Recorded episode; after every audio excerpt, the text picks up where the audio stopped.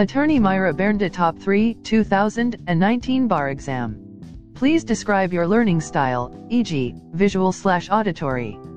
I did combo. I read in the morning and in the afternoon.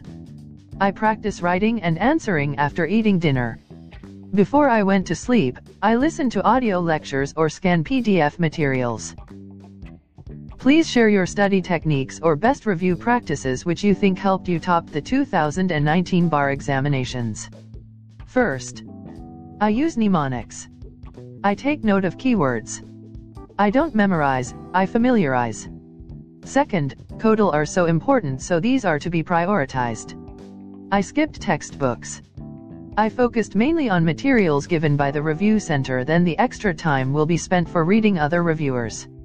Third I have no fixed time for reading. I slept when tired even during the morning slash afternoon. Fourth, no specific training but the lectures that were somehow stocked in my mind were so helpful to me in answering the questions. Fifth I just made sure I finish all materials for each subject before the mock bars in jurists.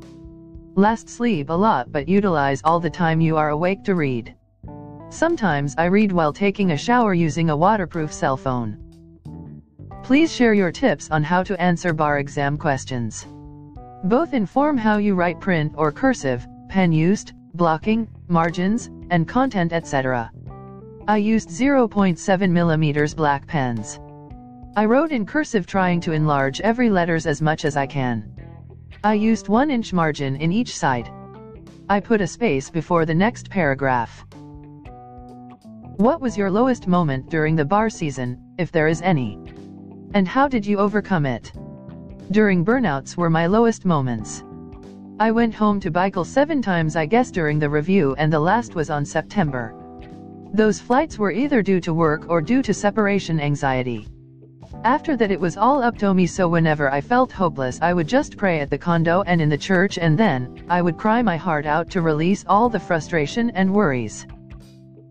What words of encouragement can you share to the law students and bar reviewees, or to the public in general, amidst our battle against COVID-19? Amidst these difficult times, the best that we can do is to cooperate. Help each other and do our own way of sacrifice to save everyone. To law students, utilize all the available time to read and prepare for the bar exam. It might be tedious and life draining but all the hardship will be worth it in the end once you attain that dot. Welcome back to Miss Notabene podcast. If you like this episode, please let me know through my other social media accounts at Miss underscore Notabene.